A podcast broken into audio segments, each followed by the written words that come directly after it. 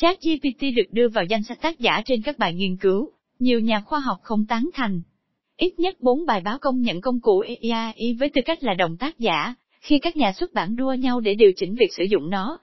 Chatbot trí tuệ nhân tạo AI ChatGPT vốn gây bão trên toàn thế giới đã chính thức ra mắt trong các tài liệu khoa học đạt được ít nhất 4 ghi công tác giả trên các bài báo và bản thảo. Các biên tập viên, nhà nghiên cứu và nhà xuất bản tạp chí hiện đang tranh luận về vị trí của các công cụ AI như vậy trong các tài liệu đã xuất bản và liệu việc trích dẫn BOT với tư cách là tác giả có phù hợp không? Các nhà xuất bản đang chạy đua để tạo chính sách cho chatbot GPT, công cụ đã được phát hành miễn phí vào tháng 11 bởi công ty công nghệ OpenAI ở San Francisco, California. ChatGPT là một mô hình ngôn ngữ lớn LLM, tạo ra các câu có vẻ thuyết phục bằng cách bắt chước kiểu cấu tạo ngẫu nhiên ngôn ngữ trong cơ sở dữ liệu văn bản khổng lồ được thu thập và đối chiếu từ Internet. Con BOT đã đảo lộn các lĩnh vực bao gồm cả học thuật, cụ thể, ChatGPT đang đặt ra câu hỏi về tương lai của các bài luận đại học và sản phẩm nghiên cứu. Các nhà xuất bản và kho lưu trữ bản thảo được nhóm tin tức của NI Tour liên hệ đồng ý rằng các AI như ChatGPT không đáp ứng tiêu chí của một tác giả nghiên cứu, vì nó không thể chịu trách nhiệm về nội dung và tính liêm chính của các bài báo khoa học. Nhưng một số nhà xuất bản nói rằng đóng góp của AI trong việc viết các bài báo có thể được ghi nhận ở các phần khác ngoài danh sách tác giả. Nhóm tin tức của NAI Tour độc lập về mặt biên tập với nhóm tạp chí và nhà xuất bản, Ringer NAI Tour. Có một trường hợp, một biên tập viên nói với NAI Tour rằng ChatGPT đã được trích dẫn là đồng tác giả do nhầm lẫn và tạp chí sẽ sửa lỗi này. Tác giả nhân tạo ChatGPT là một trong 12 tác giả của bản thảo về việc sử dụng công cụ này cho giáo dục y tế được đăng trên kho lưu trữ y tế MedRxiv vào tháng 12 năm ngoái. Người đồng sáng lập Richard Sever, trợ lý giám đốc tại phòng thí nghiệm Kaulrin Harboret ở New York cho biết, đội ngũ đằng sau kho lưu trữ và trang web chị em của nó, BIORIV, đang thảo luận liệu việc sử dụng và ghi công các công cụ AI như ChatGPT khi viết nghiên cứu có phù hợp không. Ông nói thêm rằng các quy ước có thể thay đổi. Sever nói, Chúng ta cần phân biệt vai trò chính thức của tác giả một bản thảo học thuật với khái niệm chung hơn về tác giả với tư cách là người viết ra một văn bản. Các tác giả chịu trách nhiệm pháp lý cho công trình của họ, vì vậy chỉ nên liệt kê con người trong danh sách. Tất nhiên, mọi người có thể cố gắng đưa IAI vào, điều đã xảy ra ở MRIV, giống như cách người ta đã liệt kê thú cưng, nhân vật hư cấu, vân vân. Với tư cách là tác giả trên các bài báo nghiên cứu trong quá khứ, nhưng đó là vấn đề về kiểm duyệt hơn là vấn đề chính sách. Victor Tê Sang, tác giả liên lạc của bản thảo được nhắc đến bên trên và giám đốc y tế của Ansible Health, ở Mountainville, California, đã không trả lời yêu cầu bình luận. Một bài xã luận trên tạp chí Nurse Education in Practice tháng này công nhận IAI là đồng tác giả, cùng với CEO Han Corner, một nhà nghiên cứu công nghệ y tế tại Đại học Manchester, Vương quốc Anh. Roger Watson, tổng biên tập của tạp chí, nói rằng sự ghi nhận này lọt sổ các khâu kiểm tra và quy định do nhầm lẫn và sẽ sớm được đính chính.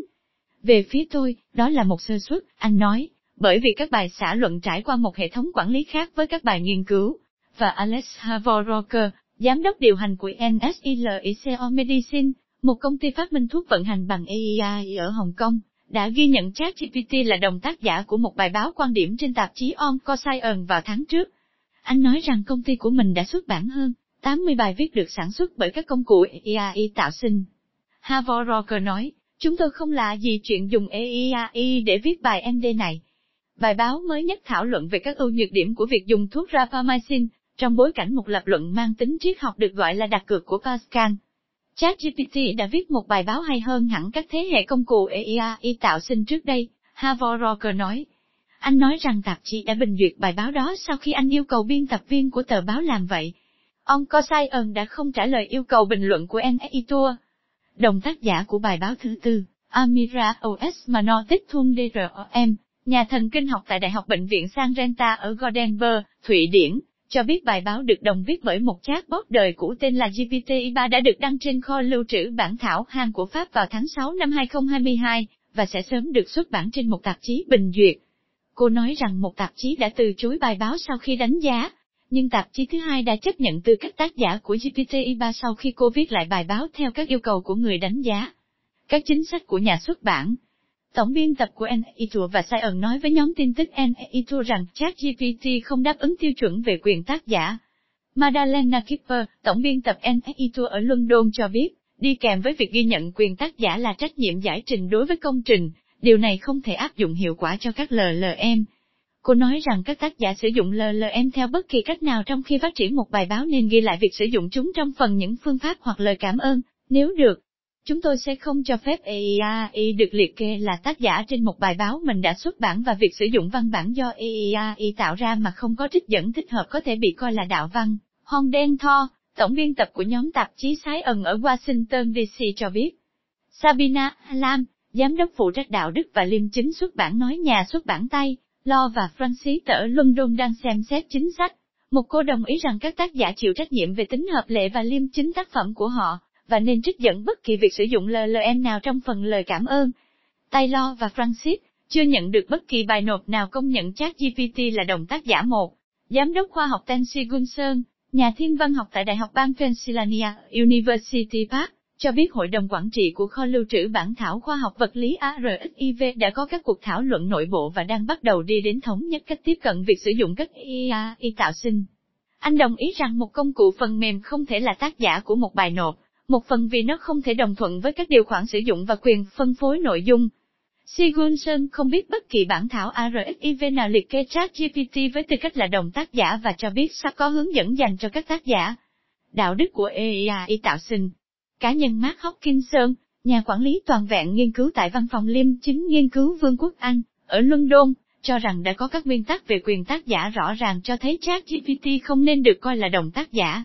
Anh nói, một trong số các nguyên tắc là đồng tác giả cần phải có đóng góp quan trọng về mặt học thuật, cho bài viết điều có lẽ khả thi với các công cụ như chat GPT. Nhưng công cụ đó cũng phải có năng lực đồng ý trở thành đồng tác giả và chịu trách nhiệm về một nghiên cứu hoặc ít nhất là phần mà nó đã đóng góp. Anh nói, Phần thứ hai này mới thực sự là thứ cản trở ý tưởng trao quyền đồng tác giả cho một công cụ ai. Havor Rocker cho hay khi cố gắng yêu cầu ChatGPT viết các bài báo mang tính chuyên môn cao hơn bài quan điểm mà anh đã xuất bản, công cụ này đã thất bại. ChatGPT thường trả về những câu không nhất thiết đúng và nếu bạn hỏi nó nhiều lần cùng một câu hỏi, nó sẽ cho bạn những câu trả lời khác nhau, anh nói. Vì vậy, tôi chắc chắn sẽ lo lắng về việc lạm dụng hệ thống trong giới học thuật, vì giờ đây, những người không có chuyên môn vẫn có thể thử và viết các bài báo khoa học.